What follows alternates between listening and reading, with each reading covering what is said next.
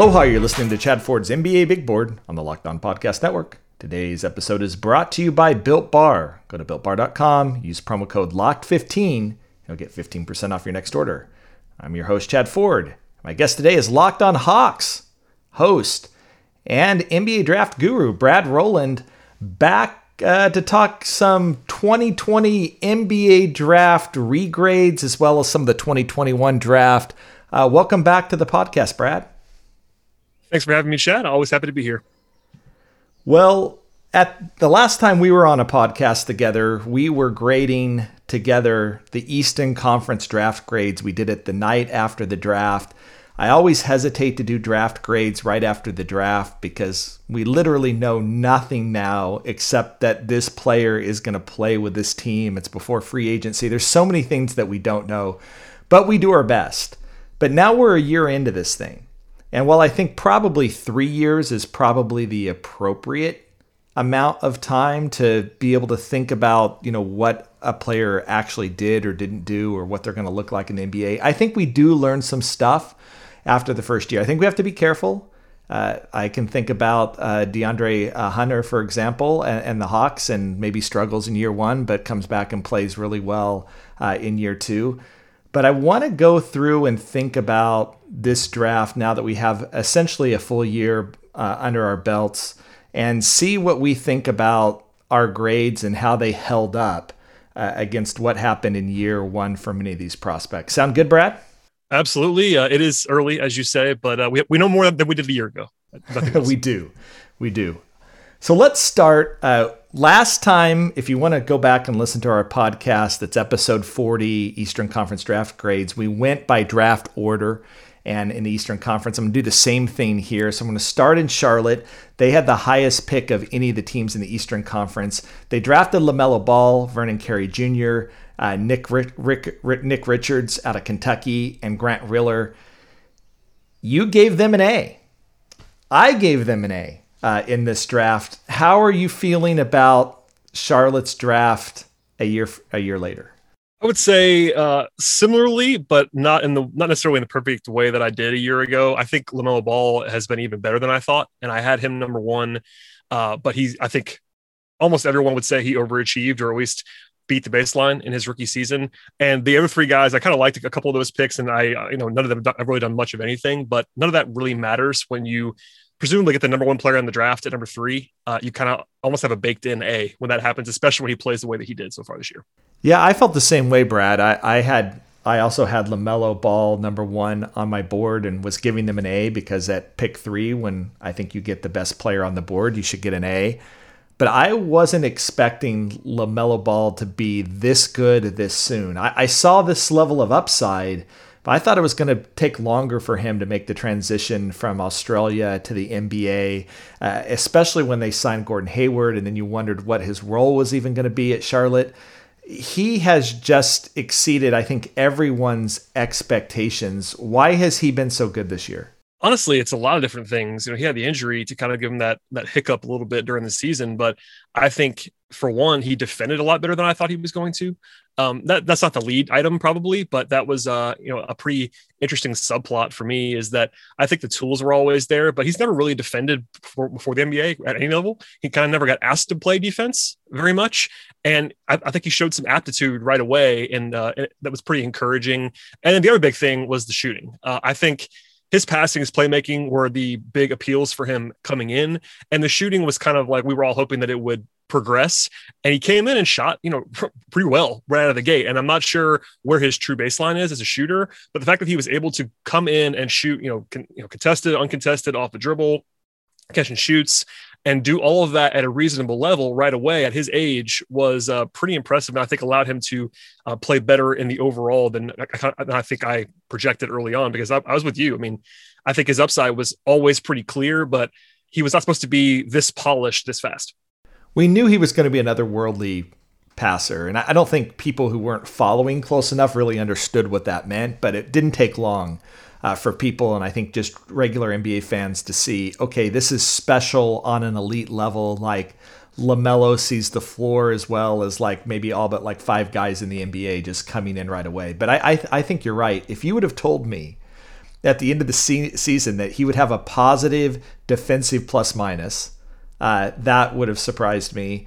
Uh, and that he would be shooting 36% uh, from three, uh, taking, you know, a, a fairly decent volume uh, of threes. He, he uh, I, I probably would have told you, yeah, I, don't really, I don't really believe that. I, I think that's, that's what we hope would happen down the road. And yet here he is in year one doing it.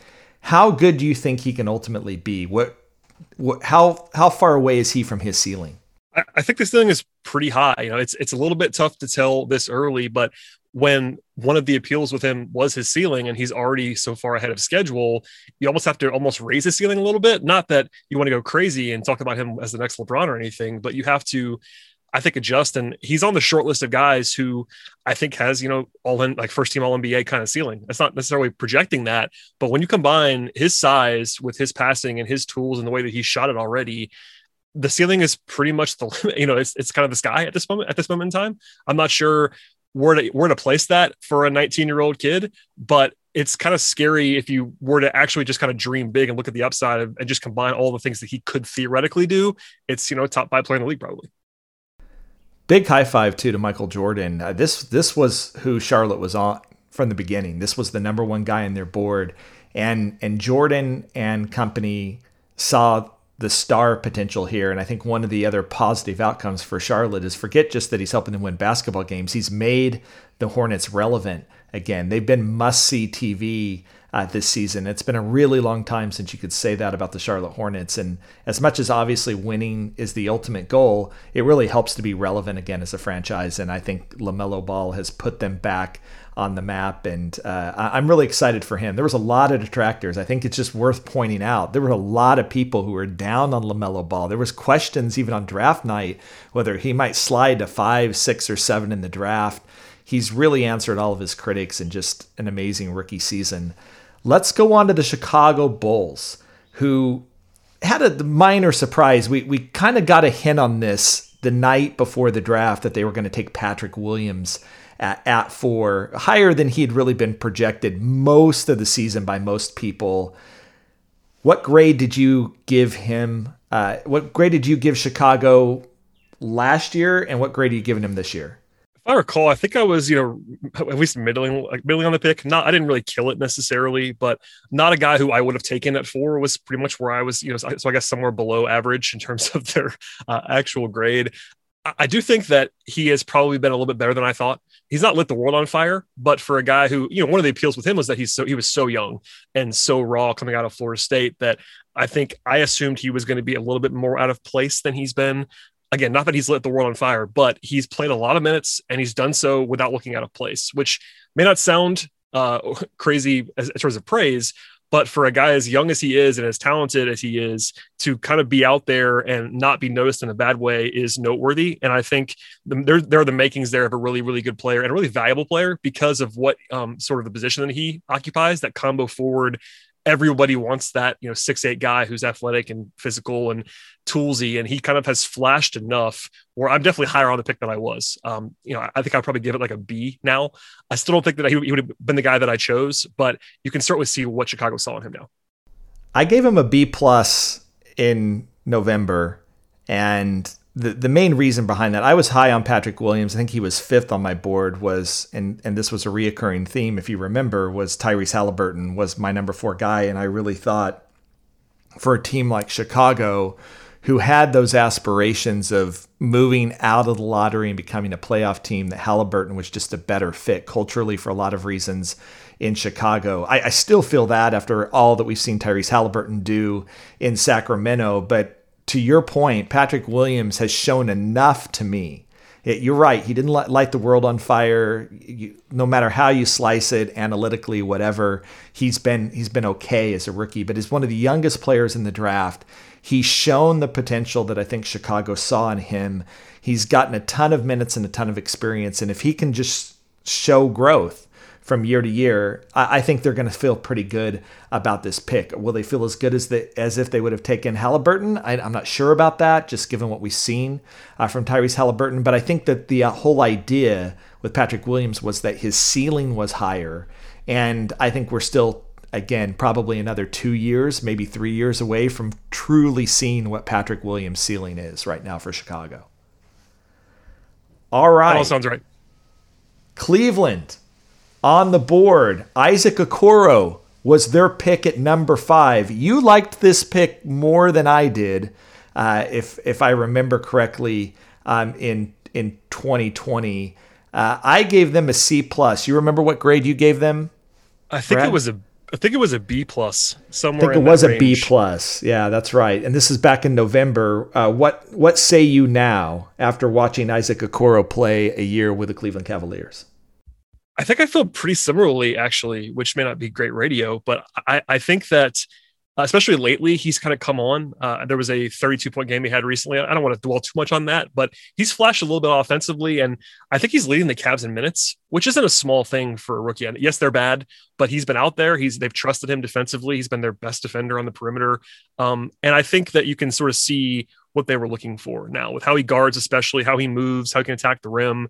He's physical, he's athletic, there are still offensive questions to be sure, and he, he has not answered them in year one, but I think he's done enough to where I still feel good about it. I think I probably would just not change my grade at all and say it was B plus. You could probably quibble with that. I know Halliburton's name should come up with any discussion basically for a little while here on the draft board, but I think Okoro is what they wanted him to be at least for now because of what they already had on board. I upped my grade a little bit from a C plus to a B minus. Uh, I think all those concerns about Okoro offensively have been warranted. Uh, if you look at the advanced analytics, uh, his value uh, over replacement uh, player, his VORP is second to last in the entire draft class. Uh, struggled with PER.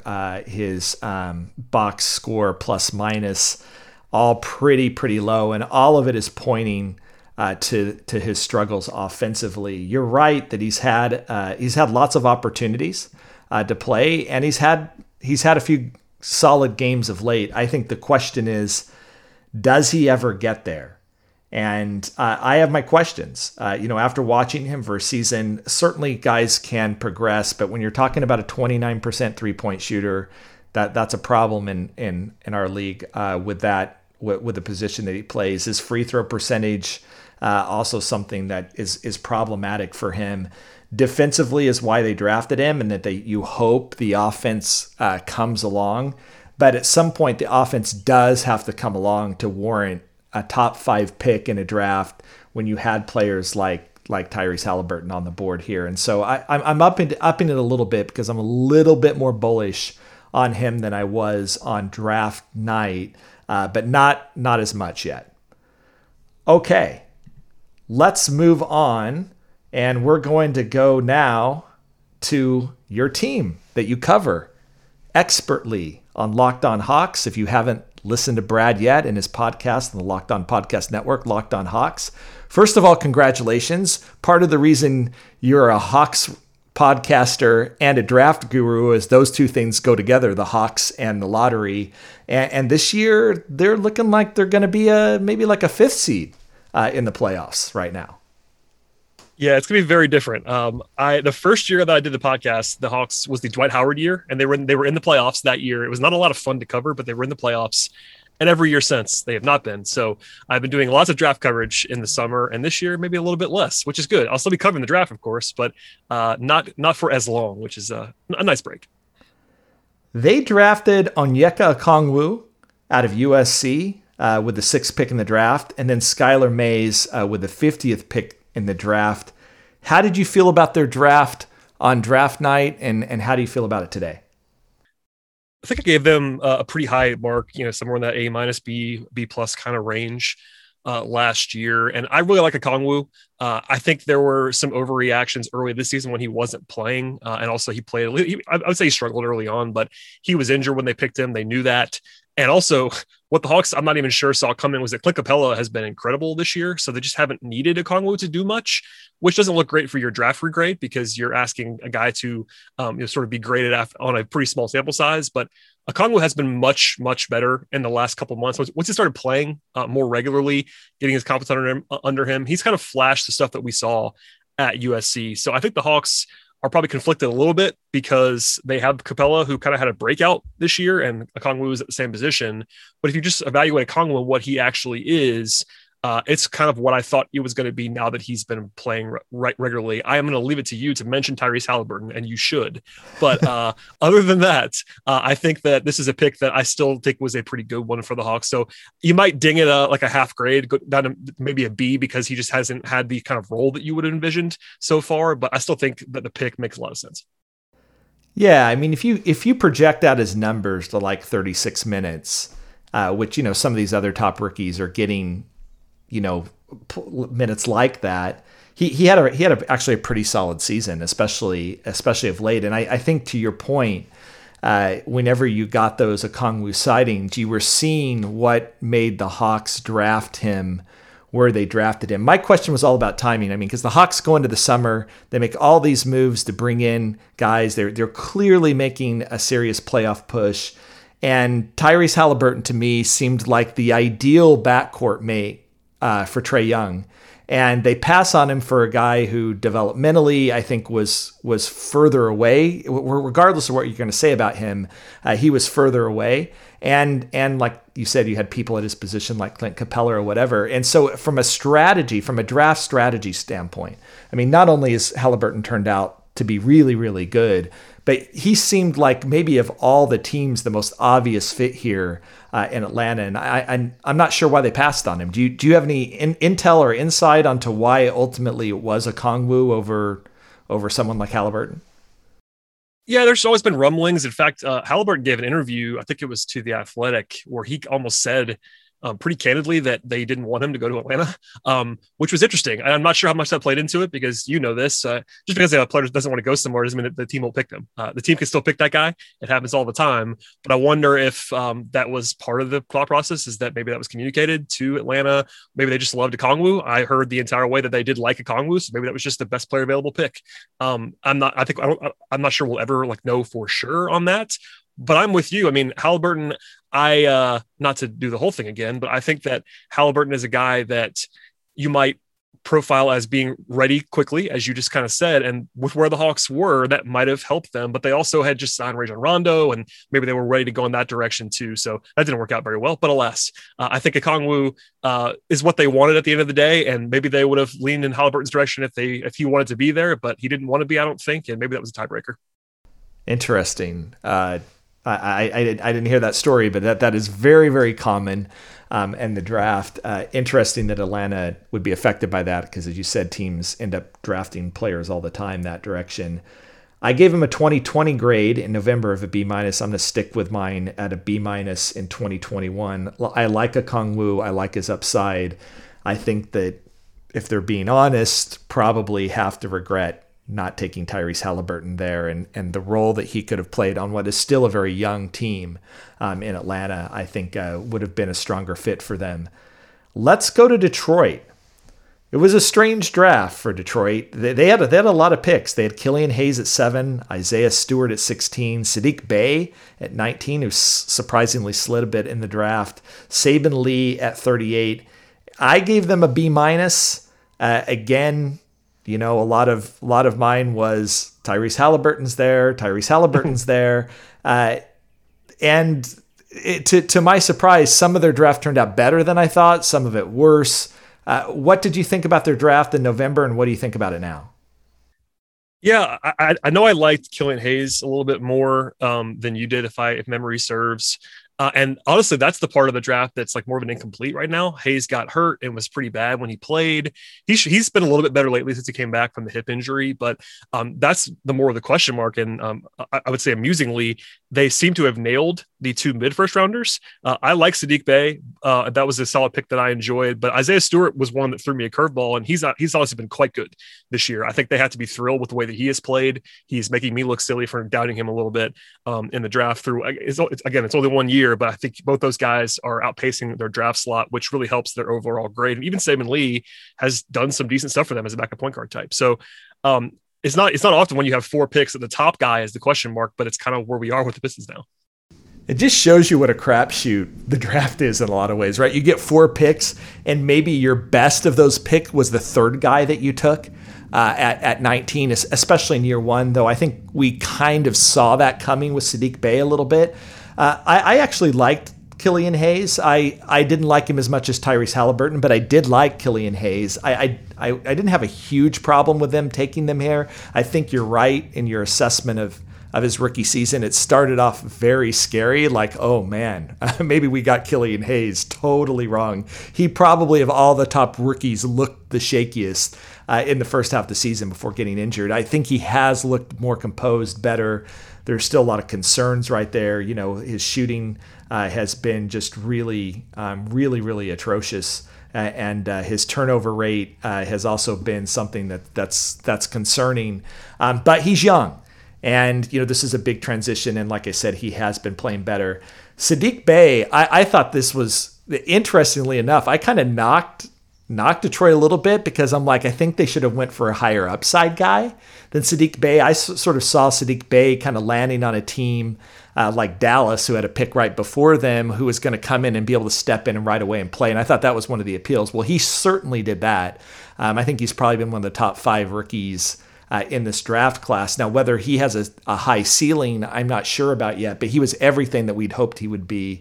And like you said, I also did not have Isaiah Stewart nearly this high on my board. I dinged him a little bit for that, and they seem to generally uh, have been right uh, about Isaiah Stewart. Probably should have switched Saddiq Bey and Isaiah Stewart and, and, and when they drafted them. But overall, I, they got pieces. And I think for a rebuilding team like Detroit, that's one of the things that you just have to kind of look at. Did they get some pieces that they're going to be able to build around? I think the answer is yes. Now, now this year, they really need to go out and find a star. By the way, I should have said I give Detroit a B. Did we get your grade from Detroit? Uh, I am going to give Detroit to stay on brand, being a, a slightly higher than you. I'm going to give them a B plus because I still believe in Killian Hayes. Yeah, they're going to they're going to need one for sure. That's a that's a team that's definitely deep in its rebuild right now. Even with even with having three first rounders and at least two of them looking pretty good right now, you have to get some ceiling somewhere, and they probably know that, but it's time.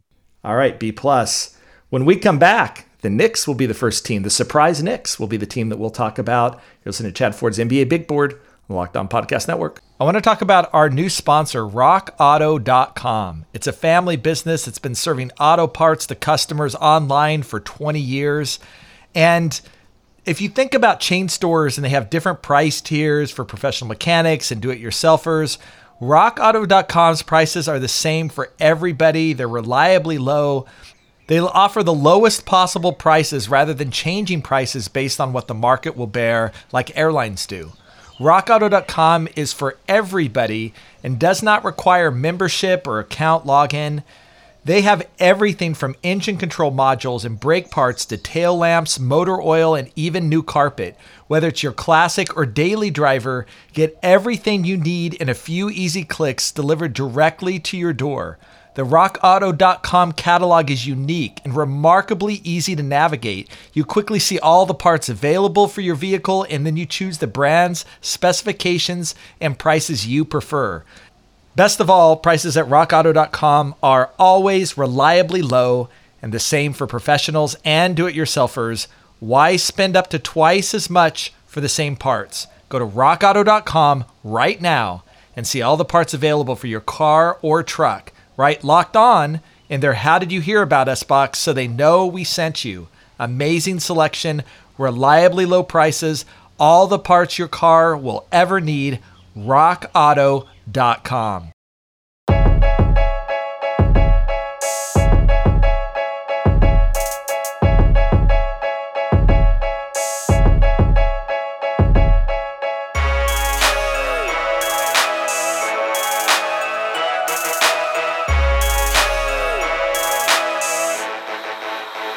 And we're back talking 2020 NBA Draft Eastern Conference regrades. I'm with Locked On Hawks host Brad Rowland. We did a draft grades thing uh, last uh, year in November as part of the podcast. He and I went through all the Eastern Conference grades. You can go check out that podcast. You can also go over to my new website, www.nbabigboard.com. I've got Mock Draft 1.0 up there. I've got Big Board 4.0, got who's in and who's out of the NBA draft, lots of in depth scouting reports going on. And I'm writing uh, about the Eastern Conference and, and these rookies from 2020 and sort of assessing where I had them last year versus this year. You can read all about that uh, over on my new website and newsletter at NBABigBoard.com.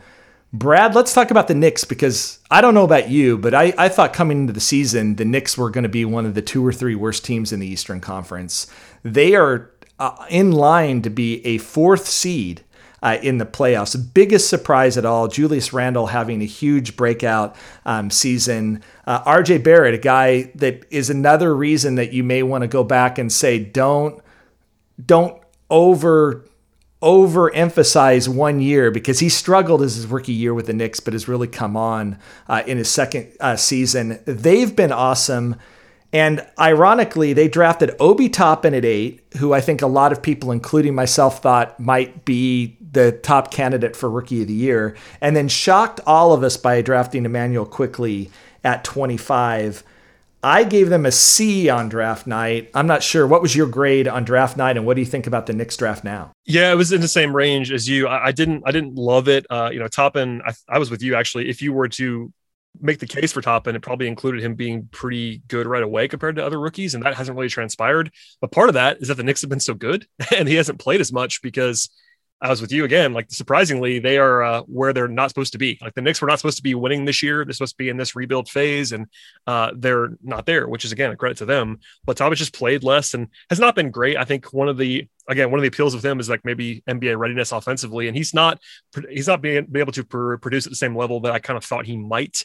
Uh, and because of his age, you have to worry about that a little bit. That was one of the knocks too, is that he's a little bit older. You wanted him to come in and be really productive, and he's had kind of a weird role too to be charitable to him. And then Quickley, Immanuel Quickley has actually been the by far the better rookie of the two. I'm not sure if you put him higher than Toppin in a redraft, but especially with like a, a, year a year after, I think Quickley would certainly go higher in a draft, and Toppin would almost have to go lower. So you almost want to leave the grade as is because they kind of gone down on one on one way and up on the other. But usually the top pick is a, a, little more consequent. So if anything, I'd probably go down like a half grade, something like a C minus. But that's not a knock on Quickley, who's been good. It's just that Toppin is not the guy that I would have gone with. You know, it's really interesting because this is the second team that we're talking about in a row that get their first pick maybe wrong. Uh, and then and then they kind of nail this this pick later, and you you kind of scratch your head because Quickley.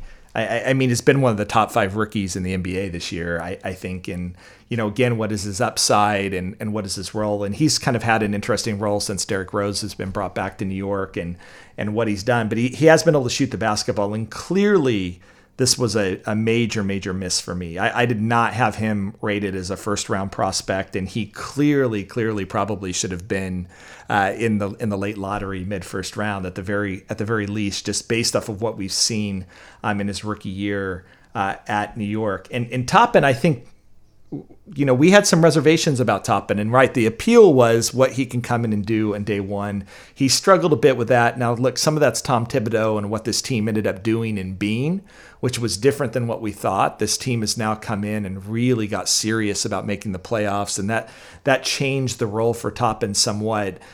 I'm not ready to write Toppin off, but I think that there are some definite red flags after watching him in New York that make you question, especially given his age, what his ceiling is now and his upside is going to be, especially when you see that, you know, one of the appeals was that he was able to stretch the floor at Dayton, and that seemed like something that was going to be really appealing about his game. And he shot 29% from three uh, as a as a rookie in New York. That's that's a little bit scary. Um, that's a pretty big drop off for him. I I ended up giving them actually interestingly like a a slightly better grade of C plus because I think that they got Quickley out of this, and I think Toppin's going to have something. Uh, even if he, he wasn't great this year, but uh, still, to me, not a great draft. And interestingly, for the Knicks, didn't matter at all uh, because they're going to be a fourth seed uh, in the Eastern Conference, and that that is just massively overperforming ex- expectations for the Knicks. Let's go to Washington Wizards.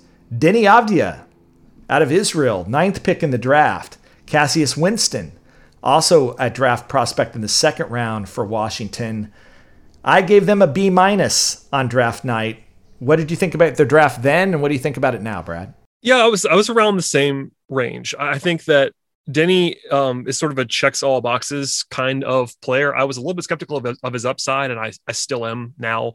Unfortunately, he went down uh, in late April for the rest of the season, but he, he did play, you know, two or three fourths of the season. So there's there's a decent size sample there. I think he was mostly fine for a rookie, but some of the questions that he had about not having like any dominant traits, nothing that he does spectacularly well, are still kind of out there. Like he looked he looked to be um, a, a, sort of a functional rotation player, which is a win for a rookie. And that's not a huge surprise given that he played at a high level in Europe, but not a guy who I think answered the questions about his upside and what his actual role might be on a good team. So I would say it's pretty neutral um, some somewhere in the C range for me at this point, just because uh, you know I think at this, at this moment in time you wouldn't take him probably at number nine overall, but also he had you know sort of a weird season, and Washington had the really slow start. And Now they've gotten hot, and I'm not sure what you can take away from that. So I, I don't want to bury him, but at the same time, the questions about his ceiling that I kind of always had are still there. Yeah, again, for the reasons that we talked about, you don't want to write off a prospect in year one, but the Deni Avdija that we saw for the most part in Washington. There was flashes of the hyped Deni uh, and what he could do, but but for the most part, I think you walked away with the team with the scouts that had concerns about his game feeling somewhat validated watching him play. And it's always a little bit harder to make the the translation from from Europe to the pros, uh, even though he was playing on a on, on a legitimate uh, team, a EuroLeague team, a Maccabi Tel Aviv over um, in Israel, it's always to me a little bit harder to project what actually is going to happen. And so for the for the Deni hypers, it was okay once he gets to the NBA and the floor opens up and um, he's in the NBA basketball instead of European basketball, you're really going to see him shine. He kind of looked like the same player to me. Uh, and you know the question mark for him is always going to be what's going to be up with that shooting. He ended up shooting 41% from the field, 31% from three. Uh, that uh, his free throws were 64%. He's going to have to be able to shoot the basketball significantly better than that uh, to ever sort of warrant being picked at nine. And again, not to be a broken record, but Tyrese Halliburton was there. Um, he was ranked high on high enough on boards that this isn't just sort of a backseat driver um, going back and looking at it in, in afterthought. And it seems like might have been a better fit uh, in Washington than Deni. Okay, so my grade for them is C plus uh, for the Wizards uh, now. Uh, so the grade went down just a little bit. Boston, Aaron Nesmith went 14th. Peyton Pritchard went 26th. Yam Madar also out of Israel, went 47th. What did you think about Boston's draft then, and what do you think about it now? It's another interesting one where uh, the, the I guess the prize of their draft at this moment is their second pick, not their first pick. Um, I, am a little bit skeptical of this, but Peyton Pritchard has been the better rookie for sure of the two, and I think he's another guy that I thought was a little bit overdrafted when they took him. So I guess that tells you what I know. But at the same time, uh, Nesmith's running into form a little bit, though. He has been better recently. That pick seems fine to me still. You know, late lottery. He had a good um, projection as a shooter, which is why they why, why they tabbed him. And I think I'm skeptical of his like you know super high upside, but he does fill a role, checks some boxes as a shooter. And then Pritchard's been really good, like I think better than anyone could have imagined as a rookie. So the combination of those two things, I think you have to improve a little bit. Um, and then, you know, but nothing, nothing out of the ordinary. I think Pritchard's been like a top 10 rookie, which doesn't mean a ton, but you know, when you're asking him to come in and contribute the way they kind of needed him to, uh, like he was out playing Jeff Teague in the season, that kind of stuff when he, he was not, he was actually not supposed to be playing, ended up playing quite a bit. So I think I'd probably land in the B minus C plus range, something like that, a little bit above the baseline. I'm not in love with Nesmith, but the Pritchard pick looks pretty good to me. Yeah, I'm with you. And again, here's the surprise. Uh, Pritchard is better, though. You know, Pritchard was a four-year senior. The toughness, a lot of things that make him a Danny Ainge uh, type player, I, I, I, think showed. I also think that Pritchard got really hyped early in his season when he came in and did some really amazing things early on, and people were shocked that he was the 26th pick. And it, it's it's leveled off a little bit uh, for Boston as the season's gone on. But he's he clearly looks like he's an NBA player, and when you draft a player at 26 that looks like they're going to have a long career in the NBA. I, I think that's that's that's an A uh, when you draft them that low.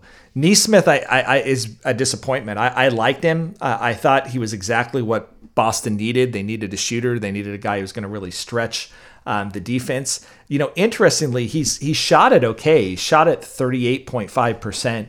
Uh, from three, at least coming into this podcast, which is which is okay, but uh, he just struggled to, to to stay on the floor, and I think a lot of that has to do with some some concerns about him on the defensive end, and also I think he just got off to a really slow start, and I think that that that discouraged Boston Boston a little bit and and changed his role a little bit. But I'm still holding out hope uh, that he is going to come back. You know, he is shooting 38 and a half percent from three, which is a really really good number, and it is something the Celtics need.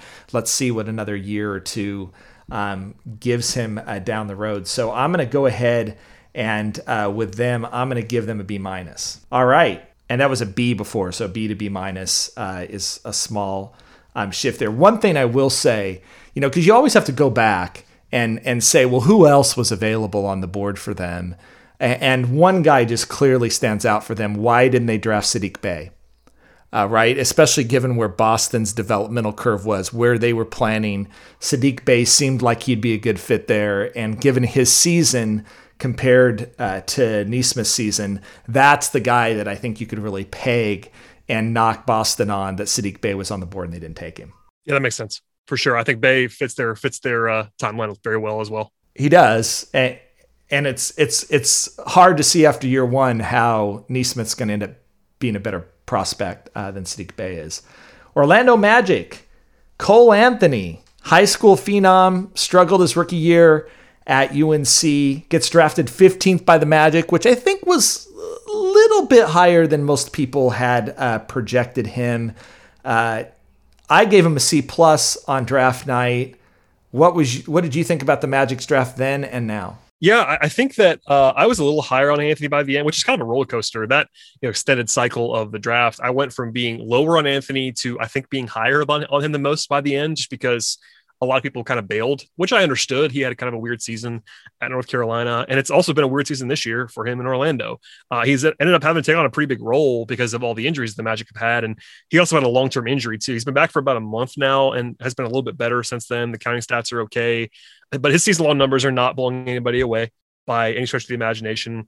Um, especially through his, his perimeter shooting has not been fantastic, but I think it's been a relatively um, solid rookie season when you adjust for the injury and also just an impossible circumstance because, you know, he's not good enough right now to overcome this, but Orlando's ecosystem around him offensively is not what you would want to put around a young point guard. He's kind of had a, not, not a lot of spacing and had to do a whole lot with the ball in his hands. So uh, I think your point about him going a little bit higher um, that he maybe should have in the draft might still be true, but I think we kind of have to almost take a, an incomplete on him right now. He has flashed a little bit though, but I just wish we could have put him in a situation where he had some uh, normal circumstances because at North Carolina it was kind of similar, like no spacing and him having to do a lot. And I think I just want to see him in a more normal normal spot for him. I think that's fair. Uh, I I upped their grade a little bit to B minus because I think he played a little better than I expected him to, especially like you said, given the circumstances that we typically don't see rookies in the position that he's in, uh, especially at this point in the draft. Maybe very early in the draft we see that, but usually those are again sort of higher ranked prospects asked to carry a team uh, as as a young player like that. And I and I think that he performed okay. Uh, he he wasn't terrible. He wasn't great. Uh, he wasn't very inefficient. He wasn't very efficient, but that's sort of what we saw at North Carolina. And again, not all of that can be his fault because he was forced to do, you know, a lot of things uh, for them. He actually kept his turnovers pretty low, which I think is which I think is pretty impressive. Obviously, that jump shot needs to fall a little bit better than it did uh, this season for him to be a star. But uh, overall, I think the Magic can sort of look at this and say, yeah, he was probably drafted about where he should have been drafted in this draft and, and, and can't feel badly about that, though I don't think he's also their point guard of the future. Let's go to Miami. Precious Achiuwa was drafted 20 by the Miami Heat. Uh, what did you think about their draft back then and now? Yeah, I didn't I didn't love um Precious when he was getting lottery hype at the beginning of the cycle, but I think that the fit in Miami always made sense to me as like a you know low usage big energy guy and Miami just finds a way to get the most out of guys in general and his tools are really interesting. He's uh, very very athletic and also um, I think kind of miscast in some circles as a, like a perimeter guy. They have him more as a more more of a dive threat and that kind of makes a lot of sense. And I think that Um, he's not played a ton this year, so it's kind of hard to find where his real level is, but that's because he's playing on a team that, you know, went to the finals last year and has been competing for the playoffs all season long. So I think it's kind of incomplete, but I think what I've seen has been pretty solid, and you could sort of see the, the makings of a very, very um, sort of functional role player big. So I feel the way I think I did before the season, honestly, like somewhere in that B range for me, uh, a pick that I think is a good value at 20 where they got him, but also not a guy who's going to change their franchise. I'm, I'm kind of with you. I, I dropped it a little bit from a from a 2020 grade of B to 2021 grade of B minus, and I, I, I, was comfortable where they drafted him. I, I, agree with you. I thought it was the right spot. I thought he was a good fit in Miami. I thought he's really the only player in the 2020 draft that could defend all five positions. The question was, will his, will his offense come around? And, and basically, in the limited time that we saw him play, you can see the defensive potential. The offense was was pretty awful. It was about, I think, what we we thought it might be going in. He didn't attempt a three, by the way, the entire season uh, which is which is interesting the modern NBA. Didn't didn't even attempt yeah. didn't even attempt to take a three, which I, I got to hand it to him because I, I think one of my concerns in Memphis was that he thought he was more of an offensive threat than he actually was, and so there's some discipline there uh, that yep. he's gotten in Miami, which is which is good. He probably shouldn't be shooting threes. Um, interesting that he didn't take one all season. Uh, I, I'm pretty comfortable. I ended up with a B minus for them. He he maybe didn't quite have the impact I thought he might on the defensive end year one. He was about what I thought he'd be uh, offensively. Let's move to this the 76ers. Tyrese Maxey at 21, Isaiah Joe at 49. Paul Reed at 58. They also made a draft night trade that got them Seth Curry, which probably was their big move that I think was really, really helpful for 76ers having the, the best record in the Eastern Conference this year.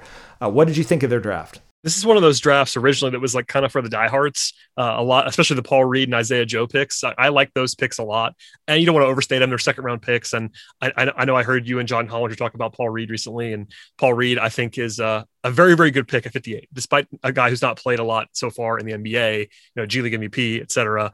Um, Maxey's the only first rounder. I think that's been fine. Uh, he he had some flashes early on when he was playing a lot due to some COVID absences, and he's kind of settled into a backup guard role. Um, I'm not sure what to make of that, but I still think there's a lot of potential there. And um, I liked all three picks at the time. I might be a little bit lower now, but only by default because I was very, very high on this draft. Yeah, you gave him an A. You yeah, I mean, an A on draft night. Where my board was, it just like I kind of had to. I was I was much higher on all three guys, so you feel like you have to be pretty effusive. And um, I don't want to overstate it again. It's, it's two it's it's two second rounders in the back half and a late first, so you, you don't want to go crazy. But I still I still like it. I think I probably still give it like an like an A minus probably. Uh, but even you have to acknowledge that the impact of that, given where they were picking, is not enormous. I was so overwhelmed by your A that I forgot to give them a grade. I actually went back and listened to the podcast, and I was like, I, I, didn't actually grade them. All, all I said was I wasn't as high on on that draft as you were, uh, which is so my grade was somewhere less than an A. My guess is just listening to me talk about it that I probably saw it like somewhere in the B-ish uh, range. Uh, I give it a B plus this time. Uh, one because I, I think Maxey, you know, he showed some stuff there that I, I just I was that was one of the guys in the draft that I was really really unsure about. He just didn't know what he was going to be. I'm still concerned that he's shooting 28 uh, percent from three. That that's a number that he's absolutely going to have to improve if he is going to uh, make it in the league. Paul Reed was G League MVP, uh, right? Uh, some real major validation for John John Hollinger there. Uh, he can't really get minutes in Philly, uh, which is you know interesting. But again, this is the top team in the Eastern Conference, and and that that that says something there. I definitely think that they have a prospect. If nothing else, they may have a real a nice trade chip uh, down the road in the offseason if they need it uh, for them. And, and and clearly clearly they got value there. Let's go to Toronto. Malachi Flynn uh, was the pick at 29. Jalen Harris at 59.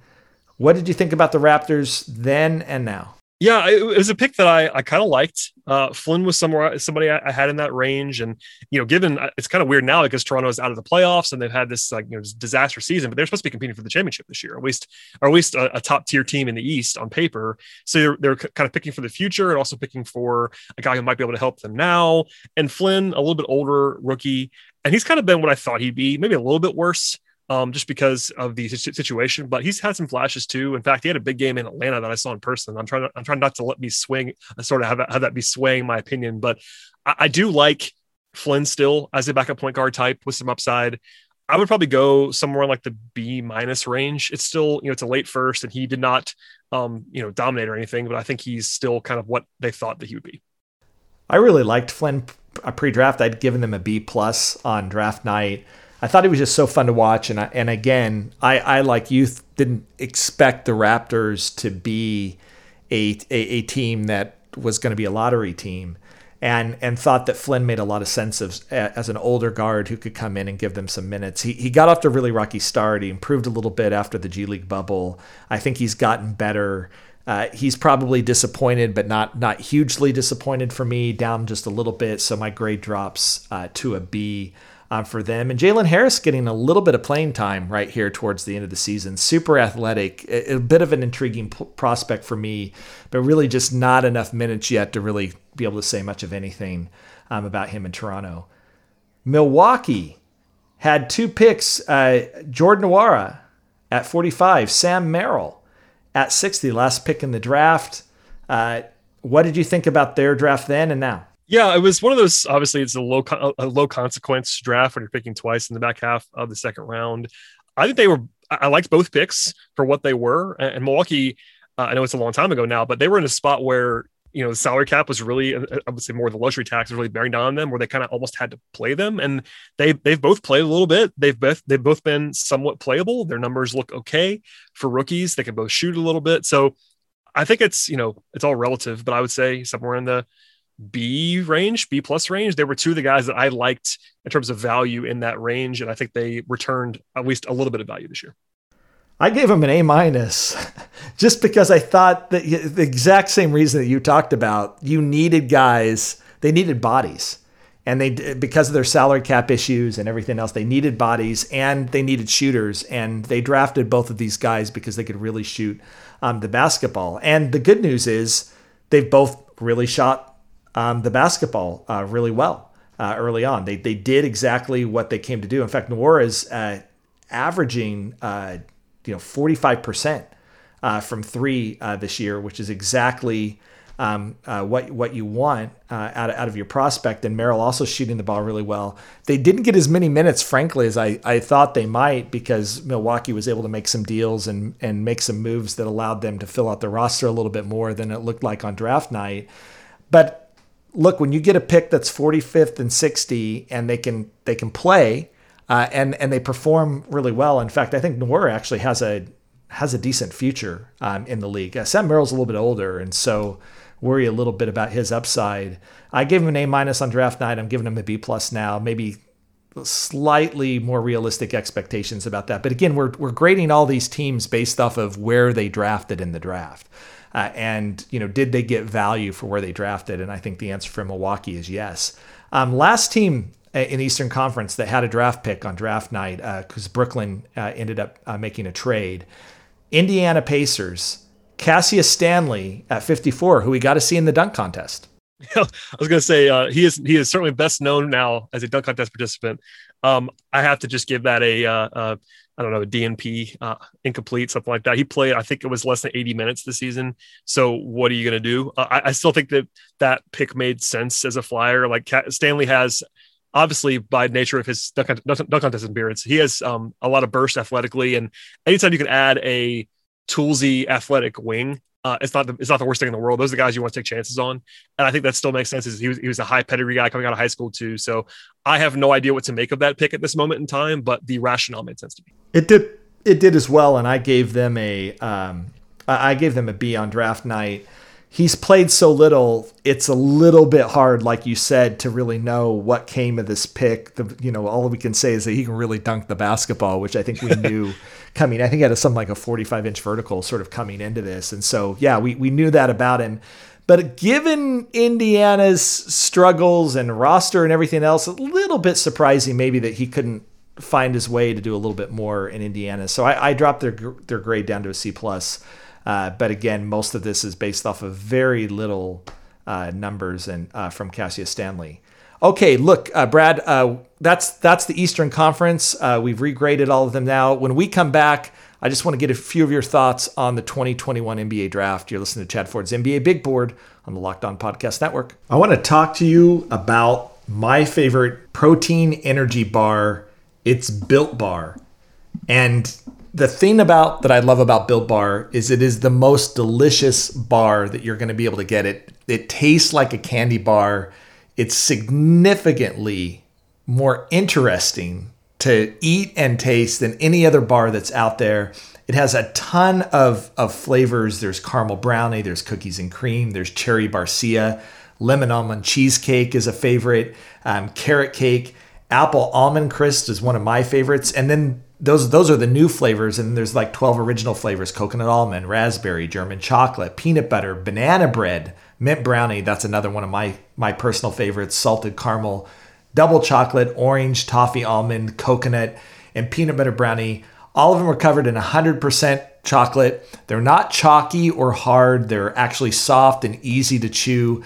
Uh, they, my kids love them. I have to fight my kids to keep them away uh, from the built bars because they, they think they're candy. And trust me, they have never wanted to eat the energy or protein bars that I've ever had before. I, I use them because I'm a runner and, and I love them because they give me uh, energy and they, they have low calories, they're low sugar, uh, they're high protein, they're high fi- fiber. If you're on the keto diet, um, which some of my family members are, uh, it's, it's great as well. Go to builtbar.com. Use promo code LOCKED15 and you'll get 15% off your next order. Use promo code LOCKED15 for 15% off at Built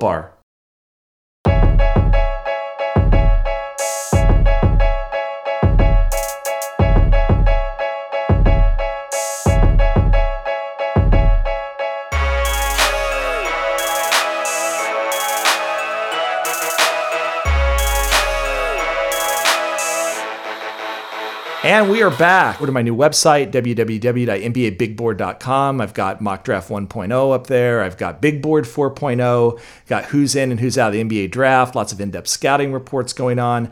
And I'm writing uh, about the Eastern Conference and, and these rookies from 2020 and sort of assessing where I had them last year versus this year. You can read all about that uh, over on my new website and newsletter at NBABigBoard.com. We just regraded the Eastern Conference 2020 draft.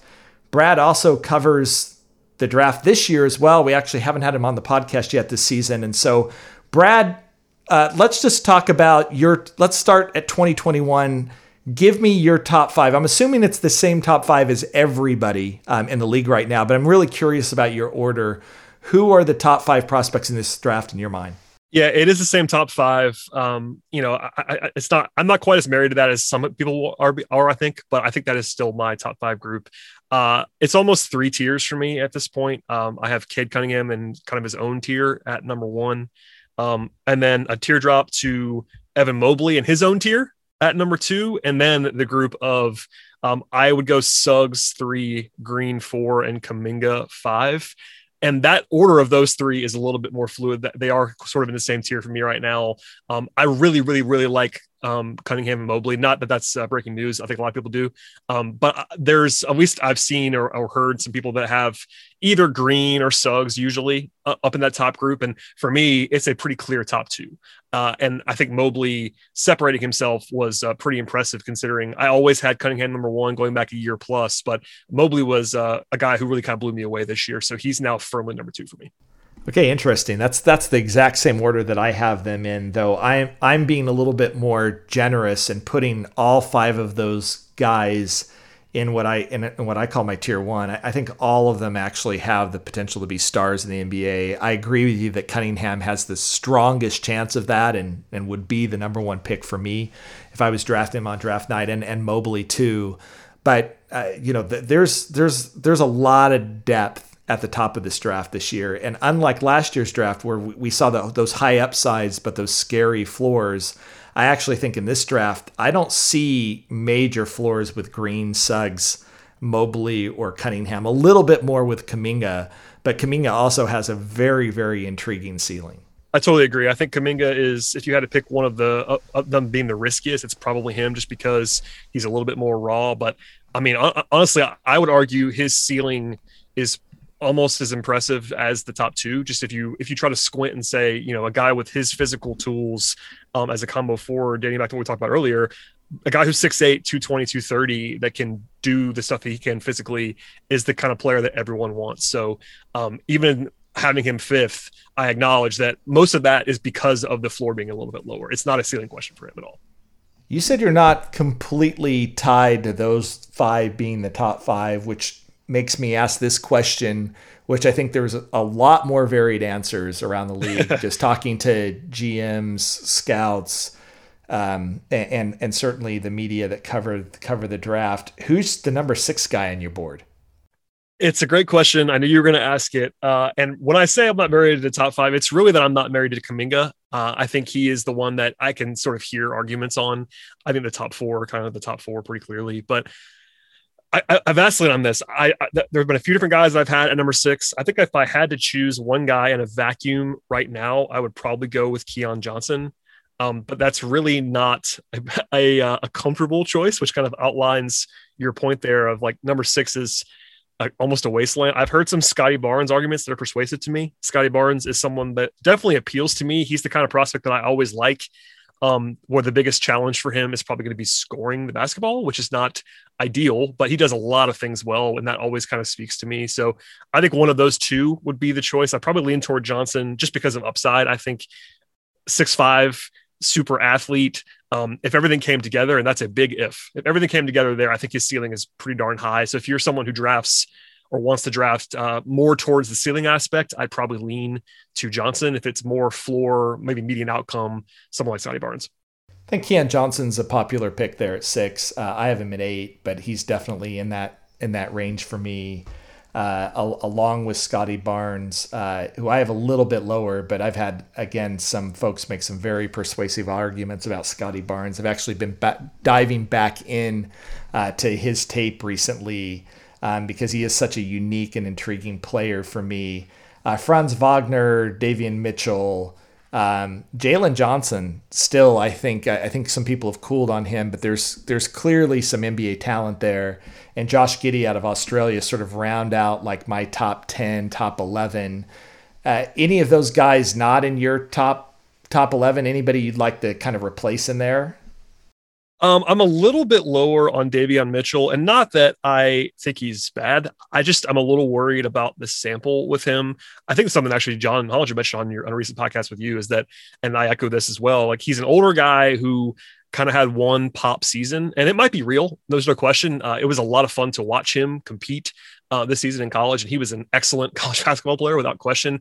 And defensively, there's a ton to like too. He's kind of a bulldog. He's really strong, um, but the shooting is a question for me. I, if you don't buy the shooting, there's a lot to like still, but it's not lottery. Um, if, if, if the shooting for this year is not a real thing compared to what his uh, the last couple seasons were before that, that is kind of the swing skill. And every, you know, all these guys have swing skills, but that's one that jumps out to me as uh, he's sort of a late riser too. Like he he rose throughout the season, but no one would have had Davion Mitchell in the lottery six months ago, and it's probably justified by the way that he played. But it's just a question of if you believe the shooting, and I'm a little bit more worried about it. Fair enough. Uh, who would you replace him with? Who who didn't I mention that maybe you're a little bit higher on?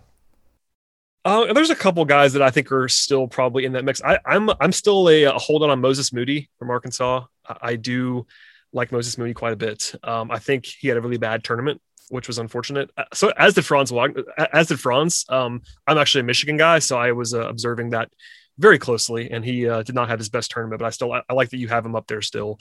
Um, but um, unless I just didn't hear you mention him, I, I would say Moody would be the guy that I would include that you did not. Yeah, Moody Moody was a spot or two uh, below that. And again, a guy that struggled a little bit in the tournament, but not sure that that, frankly, should make a big difference. As you said, Franz Wagner st- struggled in the tournament uh, as well, and uh, or at least he did in, in, in the UCLA game. Who's your sleeper? Anybody that you're on right now, Brad, that you kind of look out there and say, why aren't why aren't more people talking about this guy? Uh, there are a couple. Um, one of them, I'm not even sure if he qualifies because he is, was on a prominent college team. He's been around a couple years, but I'm a real, I'm, I'm, a very big Aaron Henry guy from Michigan State. Hmm. Uh, I think Aaron Henry, not as a star by any means, but he's one of those guys that checks a ton of boxes, and I think makes a lot of sense in the modern game. More of a late first round type, even for me, like you know, not not gonna be my top 15, but someone who defensively you like a lot, and I think um, the fact that it's it's really the jump shot there too, and that's kind of the story that is very very familiar with a lot of players. But if you think that he can be even a catch and shoot guy, um, his passing, his playmaking, and also his defense make it sort of round that out. So there's a few names, but that's one that I, I found myself being a little bit higher on than most people. Okay, that's a great name. Uh, he's Brad Rowland. You can check out his stuff on Locked On Hawks, Locked On Podcast Network. Covers every one of your teams that you follow every day, and and Brad's Brad's pumping out podcasts every day about the Atlanta Hawks and and knows the team in depth and just does really great work and really appreciate you uh, coming and talking about the NBA draft as well. And just a reminder to all of our listeners, you can get all the sports news you need in under 20 minutes with the Locked On Today podcast. Host Peter Bukowski updates you on the latest news in every major sport with the help of our local experts. Follow Locked On Today podcast on the Odyssey app, wherever you get your podcast. Brad, pleasure having you on the show. We'll bring you back as we get closer to the draft. Enjoy this Atlanta Hawks playoff run. I will do my best. Thanks for having me, Chad. All right, take care. You've been listening to Chad Ford's NBA Big Board on the Locked On Podcast Network. Aloha.